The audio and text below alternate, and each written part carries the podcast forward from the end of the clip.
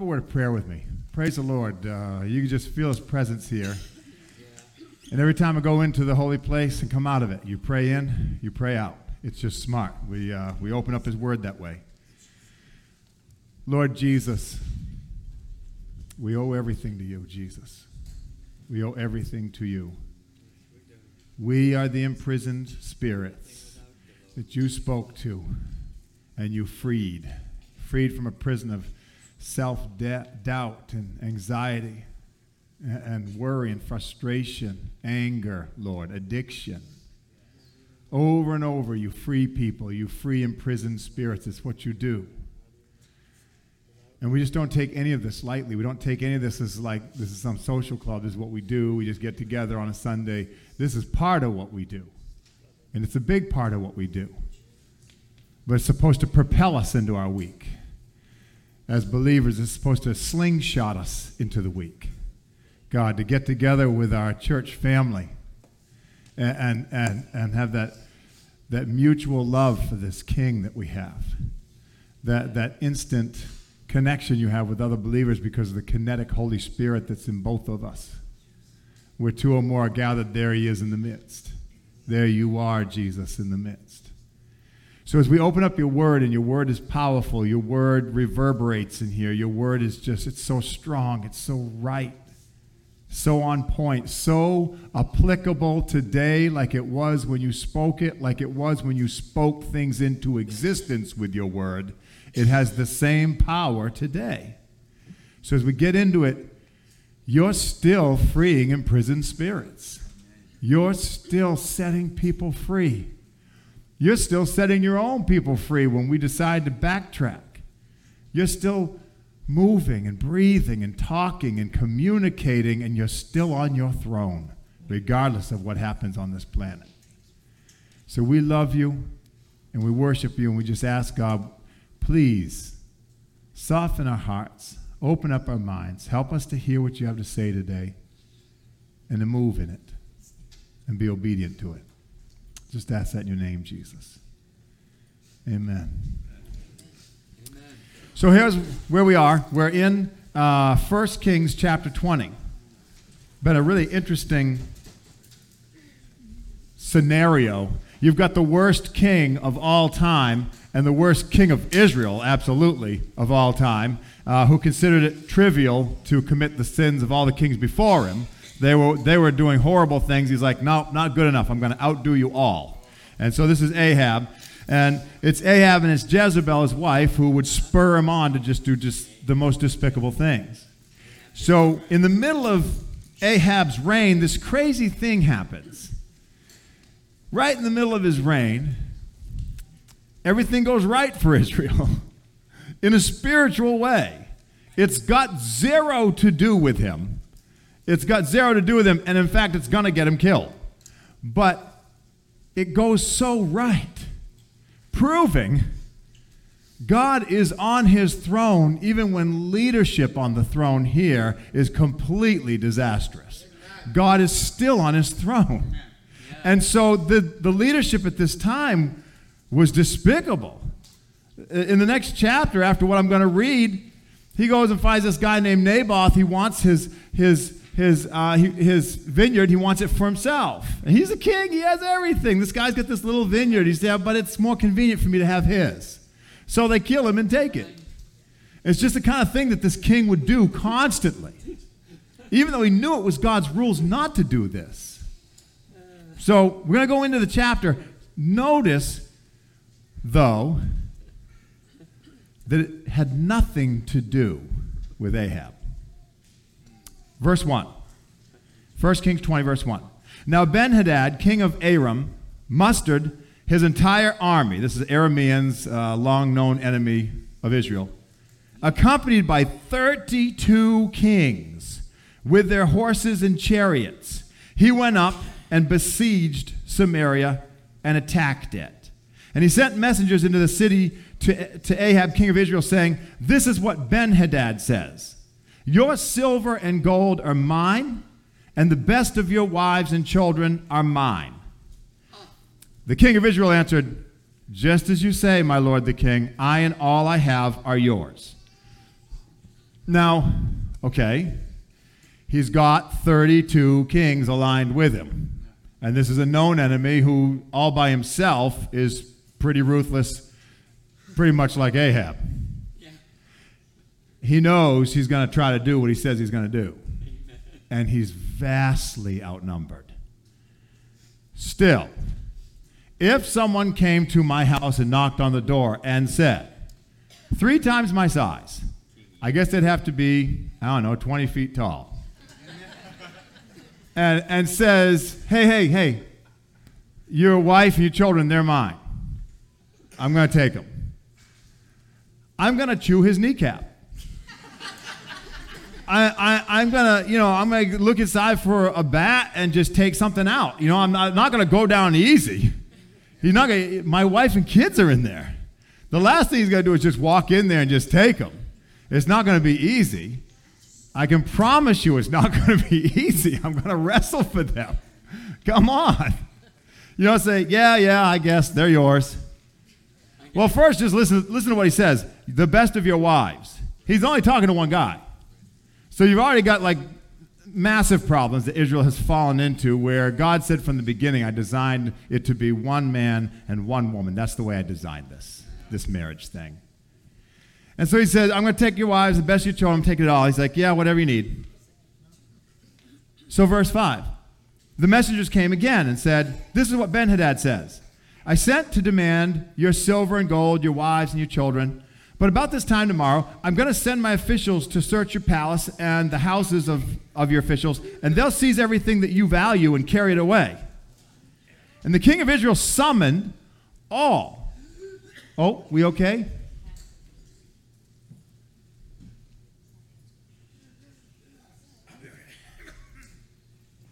We want to make sure. I'm so sorry. I didn't realize someone was choking.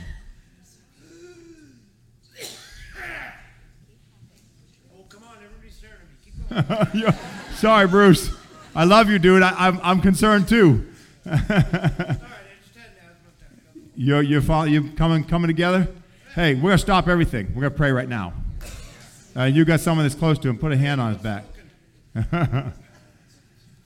Lord Jesus, this is one of ours. This is uh, one of yours. More importantly, but this is our church family, and one of us is. This is what I'm talking about. If someone walks in and tries to take one of ours, Amen. we're not just going to stand here and let it happen. Amen. That's not what we're going to do, God. This is our church family. So Satan's not going to walk in here and say, hey, you know, I'm going to take this guy out of your. No. Jesus, we ask you to cast off any kind of asthma attack or attack that's going on in our brother in Christ who we love. I ask you just promote healing and health and strength. This is a man who's given his life to you in the toughest of circumstances and knows you deeply. We ask, Father, that you just watch over him right now, right in this service, but also as he goes home. I ask Jesus for health, and I ask for you to move right now as we're doing service in the name of Jesus. Amen. Amen. Not taking one of ours. Keep an eye on Bruce.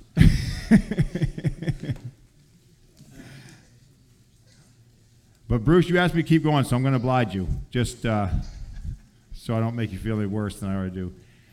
All right. So so back to where we are then. So verse five, the messengers came again. They said, "This is what Benhadad says." I sent to demand your silver and gold, your wives, your children. But about this time tomorrow, I'm going to send my officials to search your palaces and your houses of your officials, and they'll seize everything that you value. They're going to carry it all, all of it away. You you and the king of Israel summoned all the elders of the land whose houses they're going to go through. and he said to them, You see how this man's looking for trouble? When he sent for my wives and my children, my silver and my gold, I didn't refuse him. And the elders of all the people answered, Don't listen to him and don't agree to his demands. Well, at least they got some sense. Yeah. At least they've got some sense. The king who's so backwards and, and spiritually defunct, he has no sense. He has no spiritual sense. But he's got some, at least some elders who are like, dude, no, no. No, we're not going to give them all our stuff, and definitely not our family. But do you understand what just happened here? He said, Sure, You can have my family. He said, Well, I'm also going to take your stuff. No, no. No way. We're done. We're done here. I'm going to summon the elders. He said the family, but then he said our stuff. Like, that's where he freaks out. That's ridiculous. But I'll tell you what, be careful, especially, I'll say this to you, gentlemen. Be careful that your stuff doesn't start to become more valuable than the family in your home. Be careful. Be careful that that doesn't happen. Benadad's threatened to take his family. Okay, okay, I see you're bigger than me. Go ahead. And your stuff. Mm. And that's where he's going to fight. And the reason I say that more than men, men are such doers and, and, and want some, you know, we, we just, we always have to have a wrench. Working on something, trying to fix something. You know, for me, it's a guitar. My wife would laugh if you heard me say wrench. A wrench. You don't even know what that, do you know what that tool is? Do you use one of them? I have. I just put a basketball hoop together at my house. It took me about 20 hours, but I did finish it off. It was a stick, a base, and a rim, and I got that done. That thing's up. You know, if it falls on someone, it does, but it's up. but the problem is, the thing is, the real situation here is it's his it's his stuff he cares about more than his family. That's disturbing. And it's unfortunately a human trait that we can get into our stuff and start paying less and less attention to our family, and that causes some real, real wrench in the works. So, so he replied to Ben-Hadad, this is verse 9. He replied to Ben-Hadad's messengers, Tell my lord the king, your servant will do everything you demanded the first time, but this demand I cannot meet. They left, and they took the answer back to Ben-Hadad. Right, so I'm gonna, I'm, I, have shared this once with uh, a small group, but I don't know if I've shared it kind of large, large church. And if I have, forgive me, but it really is relevant. But I had a group of kids who had just been to hell and back at age 11 as fifth graders in Florida. Tough, tough, tough school. Very normal to have fistfights and things. And we're going wonderfully, wonderfully in the public school where I teach uh, where I taught up until last year, wonderfully, you're allowed to do The Lion, the Witch, and the Wardrobe by C.S. Lewis, which is an absolute allegory of Jesus Christ. So, you know, you, you, just, you just lead them right to the answers they need to get, have them say it, you keep your job.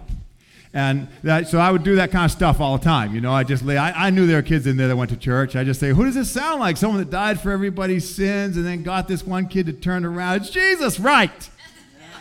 Right, tell the whole class that and they will. And so we would work our way through C.S. Lewis like this. When we get to the point where the white witch comes, if you know the story at all, the white witch comes and she's got this poison Turkish delight.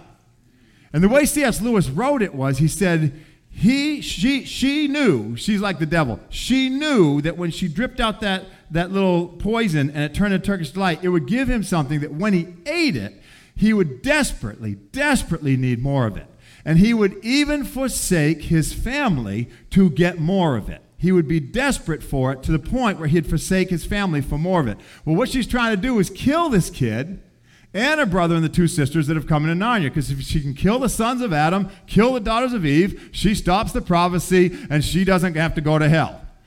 Sound familiar? So, so that's what the whole book's about. It's genius, actually. You ever read The Lion, the Witch, and the Wardrobe, and then the six books that follow it? They are amazing. They're, they're not just kids' books. You can read them like that, or you can see what he's really talking about. So, anyway, I tell the kids everything in this is allegory. Everything. I said, so I know a bunch of you are coming from some super duper hard backgrounds. Yeah, it's very real. You, they punch each other over their place in line. So I just, I just know that every day you got to be real with them. You don't, you don't just try to, you know, you just don't sugarcoat things. They, they have, they don't need it. And so we're talking very real. I said, I know a lot of you have uh, a lot of things in your house where there'll be a parent or a brother or sister, and they used to act a lot different. Now they don't act that way anymore. And They act like they don't even love you anymore, and they just they don't look the same. They look sick, and you know hands are up everywhere. I was like, yeah, I know what you're seeing. So you, so it's an addiction, is what you're seeing, and there's something that, that's pulling that family from you, and you're thinking you're thinking, see, Edmund in this story, he eats that Turkish delight, and he's willing to sell out Peter. He's willing to sell out Lucy. He's willing to sell out Susan. He's willing, he, uh, like, I don't care if you kill them all, just give me more of the Turkish delight. And, and that's the way he approaches it. And he tries to get them there so she can kill him because he's, he's going to get a good spot. He's going to get, he's to get killed too. He doesn't know it. And so I said, so everything C.S. Lewis is doing here is an allegory. So we've already, we, already know, we already know who the lion is, and we know she's a devil. And she drips that out. She's like, okay, if you take that, you'll sell out anyone in your family for it. And see, here's the problem. A lot of you kids, you think that your mom, she doesn't love you anymore. You think your dad doesn't love you anymore. You think your brother, your sister, the older one that used to do all that stuff with you doesn't love you anymore. And that's not true. They're caught up in something that is bigger than them, and they can't get out. They've taken this Turkish delight, and they can't get out. And, and it's not like they hate you now and that southern look is designed for you. It's not. They're so unhappy with their own life right now that they can't get to you with the love that they want to get. I'm telling you, that's what's going on. And this kid next to me, down his face, weeping. This is an 11 year old boy, a tough kid from the hood. He is not a kid that will go on his face weeping in front of everybody else in the classroom. And if he does, you let him do it and you don't say anything about it. Then the kid over here does. We're sitting in a circle. Then this one does. Then this one, this one, this one, and the whole class is crying. And the Holy Spirit swept through my portable. I get chills talking about it now, like, like we're having church, right, in my portable. I got a friend, he's a Christian. He does, he does um, reading groups. This is his time to come in. He walks in like, What did you do to them? Why? Why? What did you say? and they're all crying. He's trying to do his little group, and they're all shuffling to their stations to do their stuff, and everybody's still crying. I'm like, dang, God, I don't know what to do. So I'm sitting at my desk just kind of praying. I'm like, I got to do something with this. I, I can't. And he's, and he's looking at me like, I can't. You know, all the kids crying at his little group. I was like, I can't. I said, okay, stop, stop, stop, stop everything. This is stupid. Stop. when you're hurting, the best thing to do I know you all don't like to write that much, but the best thing to do is to write it down. It's almost like pouring the pain out. It's just like pouring it onto the page. And if you get to the place where we get to the end of that and you're willing to share it, then what you find out is that, see, pain is crazy isolating. Pain's isolating. You think, I'm the only one. I'm the only one feeling this way. I walk into church, I'm the only one feeling this way. I walk in this classroom, I'm the only one feeling this way. I'm the only one dealing with this kind of problem and you, and you isolate because you feel like, I feel so bad. They all seem happy and I'm not. And, you, and, and once people start sharing, you realize you are not alone. And, and so, so I'm going to actually just write it. All these kids that would soon, that would punch me if I asked them to write, scrawling. Everywhere, all across my room.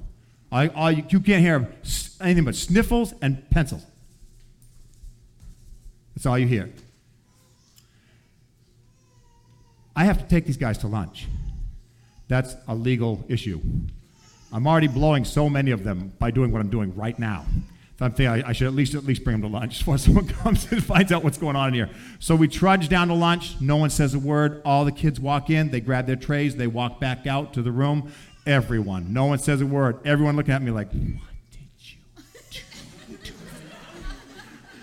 I am had one of those classes that walked in the lunchroom and everybody else, oh gosh, they're here you know, and this class, this, I mean, they are just just stoic, and they go back. So we go back to the room.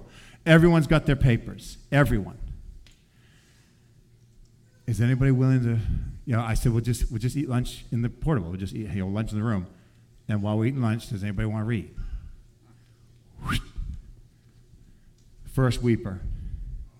I'm sitting on the front porch, and these drug dealers that my dad would work with come by and shoot him. And I watch it happen, and they take him, and he makes it. He makes it. So we go back home. It's a couple months later. He's recovering. He's just getting better. He's in the rocker out front. And they finish the job and shoot him again. And I watch him, and he doesn't make it this time. I know he's telling the truth because I was told about it before he got to my room because it happened that previous summer. This kid, the second one, he's like, My mom is dating this guy. And he, and he just he's trying to introduce the whole family to drugs, try to get everybody to do what he's doing. He keeps trying to turn me into something I'm not. I don't want him to turn me into something I'm not, but I'm getting really angry. And then he starts to say some things. I was like, oh, oh let's roll it back up. a little too much personal information about your mom.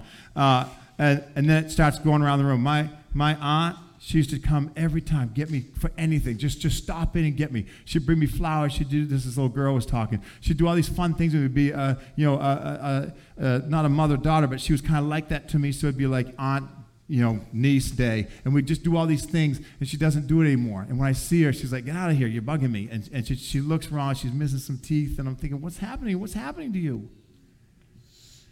And they're just all feeling that horrible pain that when someone gets caught up in some stuff that matters more than them, that they're willing to do what Ahab does and say, "You know what? You can take my wife and my kids. You can take them, I, but I need this." But I got to have this. I can't function without it.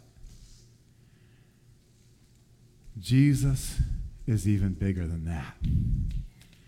And what I've discovered is that Jesus is so big that when he pulls someone from that place, their desire is to fix everything with their wife and their kids. The desire, whether they can or not, is to just make that be right and to not make that same mistake again. Because the more you know Jesus, the better you love your wife. And the more you know Jesus, the better you love your kids. I love them better because of who he is. I love my students better because of who he was. I always did. I treated it that way. I, I love my family better all family. I love my church family better because of Jesus Christ. Without him, the love of God is shed abroad in the hearts of men through the Holy Spirit, Romans 5 5. And that says to me that there was a love that wasn't there before, but now is because Jesus is there, and we are capable of so much more than we were before. And then you have a weapon against things that you would have just traded everything for. You have a weapon Ahab doesn't have that weapon. He worships Asherah poles and Baals. He doesn't know what he's doing. So then Benhadad sent another message to Ahab. May the, this is the bad guy. Well, they're both bad. It's one of those movies where you watch it, you're like, I don't care who kills who. I don't even care how this ends. Uh, why am I still watching this? Have you ever been in one of those? You watch the movie, like, I don't, the good guy is not, there's no good guy. So Benhadad is the other bad guy, the Aramean one. The Benhadad sent another message to Ahab May the gods deal with me, be it ever so severely, if enough dust remains in Samaria to give each of my men a handful. He's really throwing out the insults. The king of Israel answered him Tell him, one who puts on the armor shouldn't boast like someone who takes it off. So he can't take it anymore. He's insulted Ahab's pride, so he fires back. Benhadad heard that message while he and his kings were drinking in their tents, and he ordered his men, prepare to attack. So they prepared to attack the city. Now stay with me because this is very vital to what we're talking about today. Meanwhile, here's where God just moves. God, He died for us while we're yet sinners. He goes to the cross for us while we're sinning. He goes to the cross for the ones putting Him on the cross. That's who this Jesus is. That's the love he has. And you think, oh, yeah, but yeah, but I'm a Christian and now I've, I've failed again. Well, get used to it because you're going to do it again and again. Don't have this like false assumption that you're going to be perfect now. We need a Savior. You didn't need him once. It's not like it's this marathon and it's like go and you go and then just stop. You like accepted Christ and that's the end. It's a run. Amen. Paul says it's a race. You run like a runner that wants to win the race. You fight. You don't just beat the air. If you're a boxer, you, it's, it's, it's, it's, a, it's very targeted, right, Max? It's very targeted when you box. You better watch him. He'll throat punch you. I'm telling you. And you'll never hit him. You'll never hit him back. One, you'll be gasping, but you won't hit him back. He knows how to avoid it. This is what he does. So now we're at this position where Ahab's a total disaster. Another total disaster comes in because often God will do that. You're doing everything wrong, He'll bring someone worse than you. bring him in. Let's set you straight. So, meanwhile, a prophet came to Ahab, king of Israel, and announced, because this is how awesome God is. This is what the Lord says You see this vast army? 32 kings, 33 actually. I'll give it to your hand today, and then you'll know that I'm the Lord. You know what's frustrating? God doesn't just say random things. He's saying, I'm going to do this, and then you'll know that I'm the Lord. You know what that means? That means that after this happens, when he does do it, because he does, Ahab will know that he's the Lord. So now Ahab knows, and he still keeps doing the things he's doing. Ahab knows. Once God moves and he makes himself very available, very real to you, well, now you know. Now the question is, what are you going to do with that knowledge? Am I going to move in this? Am I going to be obedient in this? Am I going to start to, to, to, to, press in towards him and figure out how to live correctly? Or am I just going to keep doing what I was doing that made him get my attention in the first place? Because he wants to spend time with you. So, you see this vast army? I'll give it into your hand today, and then you'll know that I'm the Lord. But who will do that? asked Ahab. And the prophet replied, This is what the Lord says. The junior officers, the ones you've been in, the junior officers in training, they're the ones that get the victory. The junior officers under the provincial commanders will do it. And who'll start the battle, he asked. The prophet answered, You will. Start the battle with that army way bigger than yours. So Ahab summoned the 232 junior officers. Let me just junior officers. You know, just fix these guys with that little, you know, the, the PAL program. And they got, they got that little uh, deputy sheriff sticker. Send those guys. They'll win the war. We don't, no, stop pushing me out here. I don't know what I'm doing. I got a sticker. I haven't been to any college or nothing. So, you know, 232 junior officers under the provincial commanders. Then he assembled the rest of the Israelites, 7,000. Yeah. When David counted the army, he had like a million. 7,000. Israel's a mess. They set out at noon while Ben Hadad and the 32 kings allied with him were in their tents getting drunk. There's no hero in this story, guys, except for God. The junior officers under the provincial commanders went out first, and Ben Hadad had dispatched scouts who reported men are advancing from Samaria. He said, ah, if they come out in peace, take them alive. If they come out for war, take them alive. Keep drinking, everyone. The junior officers under the provincial commanders marched out of the city with the army behind them, and each one struck down his opponent. At that, the Arameans fled, with the Israelites, 7,000 of them, chasing this enormous army. The Arameans fled, with the Israelites in pursuit. But Ben Hadad, king of Aram, escaped on horseback with some of his horsemen. The king of Israel advanced, overpowered the horses and the chariots, and inflicted heavy losses on the Arameans. Afterward, the prophet came to the king of Israel and he said, Strengthen your position, see what's got to be done, because next spring the king of Aram will attack you again. That actually is very good advice, people of God. Strengthen your position. If you think you're standing strong, strengthen it. Draw in closer. Press in more to this King of Kings, because things are coming. Things are always coming. Satan's always going to make an attack. He's always coming. If you're not prepared and you only got 7,000, that's usually when you lose. He's always coming. Be prepared because the one we serve can step on his head. Meanwhile, the officials of the king, verse 23, uh, advised him, Their gods are gods of the hills. That's why they're too strong for us. But if we fight them on the plains, surely they'll be strong, we'll be stronger than they. Do this Remove all the kings from their commands, replace them with other officers. You must also raise up an army like the one you lost, horse for horse, chariot for chariot, so we can fight Israel on the plains. Then surely we'll be stronger than they. He agreed with them. He acted accordingly. The next spring, Ben Hadad mustered the Arameans. They went to Aphek to fight against Israel. When the Israelites were also mustered and given provisions, they marched out to meet them. The Israelites camped opposite them like two small flocks of goats while the Arameans covered the hillside, the countryside. The man of God came up and told the king of Israel, This is what the Lord says. Because the Arameans think the Lord is a God of the hills and not a God of the valleys, I will deliver this vast army into your hands, and you will know that I'm the Lord. This is try two for Ahab. This is take two. Take two.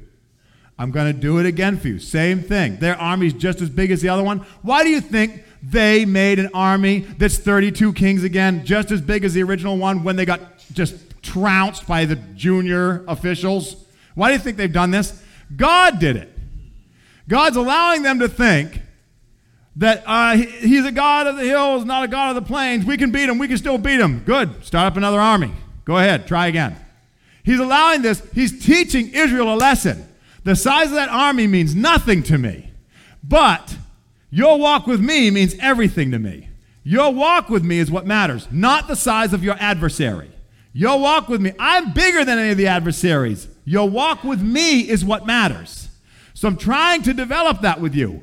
When I do, did it the first time, I told you you'd know I was God. You did, and now you're still worshiping Baal and Asherah poles. What are you doing? I'm going to do it again. Same size, same scenario.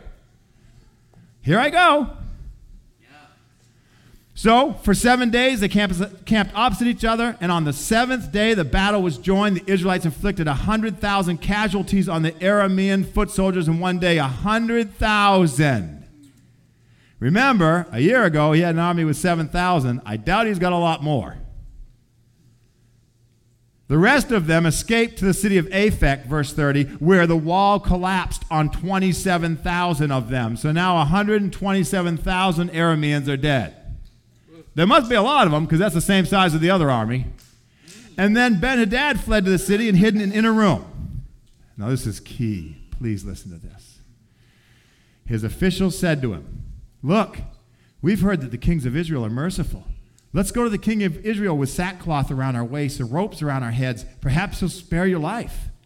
Wearing sackcloth around their waist, sackcloth around their waist and ropes around their heads, saying that's a sign of your white flag surrender. They went to the king of Israel and said, Your servant Ben Hadad says, Please let me live. I know I was going to take your family and everything. Let's forget all that stuff. Water under the bridge. I know I, I assembled another army to try it again. Let's just pretend it didn't happen.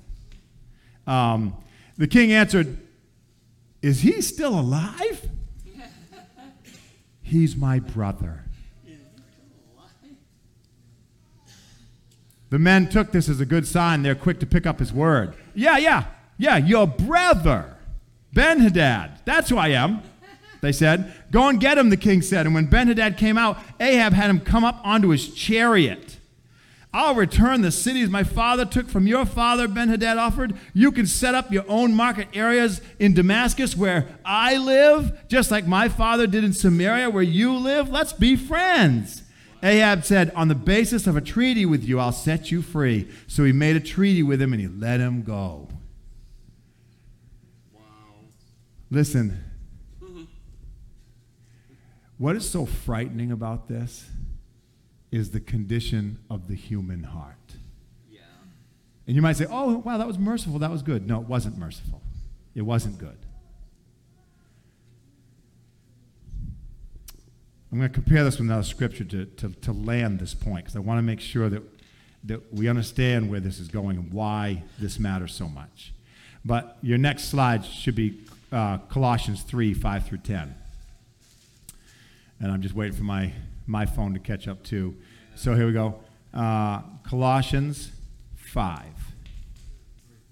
3, 3, 5 through 10. There is no Colossians 5. Do not go there. that Bible is a bad Bible. If it has that, don't, don't look there. All right. It starts like this Put to death, therefore, whatever belongs to your earthly nature sexual immorality, impurity, lust, evil desires, greed, which is idolatry. You're really just putting something else in front of God and calling it your idol. Because of these, the wrath of God is coming. You used to walk in these ways in the life you once lived, but now you must also rid yourselves of all such things as these anger, rage, malice, slander, filthy language from your lips. Don't lie to each other, since you've taken off your old self with its practices, and you've put on a new self, which is being renewed in knowledge in the image of its creator. The reason this matters so much is the next section in, in 1 Kings. Now, I'm running out of time, so I'm just going to tell it to you instead of, instead of reading it off to you. A prophet comes. And he tells another prophet, hey, hey, hey, smack me in the head. And the guy doesn't, and he gets eaten by lions. So when a prophet asks you to do something, do it. Just, just do it with no questions asked. So another prophet doesn't want to get eaten by a lion. He does whack him in the head. And then he puts a band on his head, and he rushes off to the king, and he's sitting there with a band over his face so the king can't tell who he is. He says, King, King, as he's going by. And he's like, Yeah. He said, I was in a battle and I had this guy and I was supposed to guard him and I didn't guard him. I got busy and he got away. And they told me that I'd go into prison if that happened. And the king's like, Ah, you just pronounced your own judgment. You let the guy go, life for life.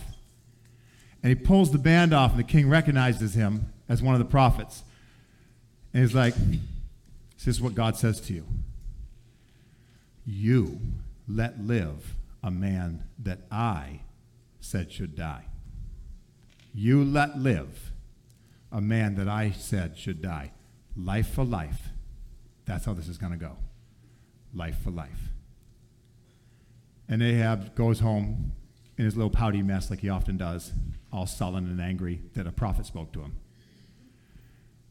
And that might sound harsh, but you know what's happening here? God is saying to us today do not make a treaty with a person that he designed to be dead. You know who that person is? You before Christ. Put to death what belongs to your sinful nature. That old self you were before Christ should die. It should die mercilessly.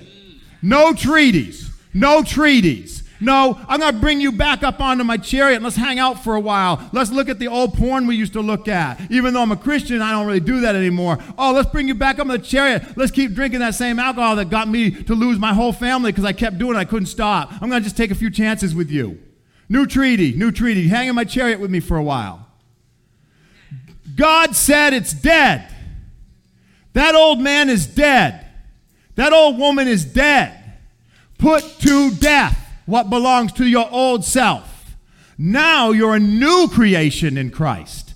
That's what the scripture says. You have the power of the living God living inside of you, and He's an envious, jealous God. Envious is the wrong word. A jealous God. Why jealous? He's not willing to let someone come and take his wife and children out of the house. He's not willing. He loves you too much. So he doesn't want pornography there. He doesn't want the impurity there. He doesn't want the addiction there. He doesn't want the brokenness there. He's fixing it, he's healing it. He'll run right into it. He's not, he's not afraid of it. And it, you can't shake him. But man, why make a treaty with it?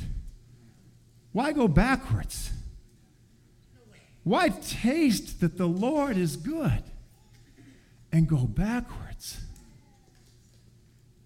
And be willing to sell out others to just have what you want in the moment.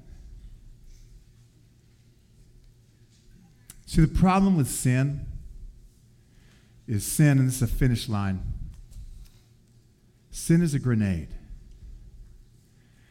When you sin, you're not intending to hit every target that you hit.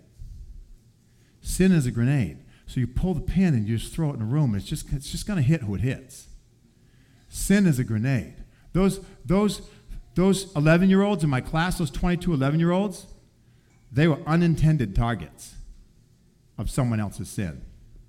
They, they, they didn't do anything to deserve it. They just, someone pulled a grenade and it blew, blew everybody in the house.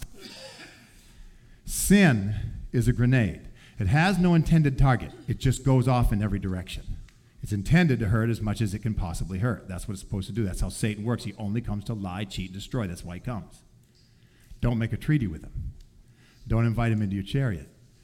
Don't invite him into your household. Don't go backwards. God said that man should be dead. You're a new creation in Christ. That man's dead. Achan did not intend to kill 36 people when the Israelites fought Ai just because he stole a bar of gold and a Babylonian cloak out of Jericho when it was demolished. But because of his sin, he made Israel liable, and 36 other people died in a battle that looked like just the easiest battle. He didn't intend to hurt them, that wasn't his intention. He just wanted something and he took it, and then these 36 die. David didn't want 70,000 to die in the capital city because he counted the men. He was just getting cocky. How big is this kingdom I've built? Let me count it. You know it took a year to do that census? A waste of time. God wasn't happy. Nobody was happy about it. And then people are dying, and David's like, no, no, no, they're just sheep. I did this. They're just sheep. I did this. At least he recognized. There are all these unintended targets with sin. So it's we gotta we gotta understand that even though sin always feels good in the moment, of course it's gonna feel good in the moment. Otherwise, nobody would do it. I wouldn't eat Humpty Dumpty's all dressed chips if they weren't so stinking good. And I know I can't just one bag's not gonna do it. So I understand what it's doing. I get it. You know, it is vital that you know in the moment sin feels so good and you think oh it's just just me. It's just this quiet place. Nobody knows about this. It, it is it is it is on the radar of heaven. And in the spiritual realm everyone knows about it. And there's a lot of unintended targets that are going to get hit by it. And as a people of god we need to galvanize our walk with him by fellowshipping with each other by praying by worshiping, by being a family of God that's accountable to each other. This whole thing of popping one church, another church, another church, I want to work with other churches all the time, but you'd better pick a church and stop this thing where you bounce around to all these different churches because when you do, there's no accountability. No one knows your life, no one knows who you are. You walk in, you walk out, you walk in, you walk out. Nobody even knows who's holding you accountable. We need accountability. We desperately need it. And so you should pick a church family. That is your church family. You stick with that. Can you visit other places? Yeah, of course. Do that. Can we work with other churches? Absolutely. I ha- highly encourage it.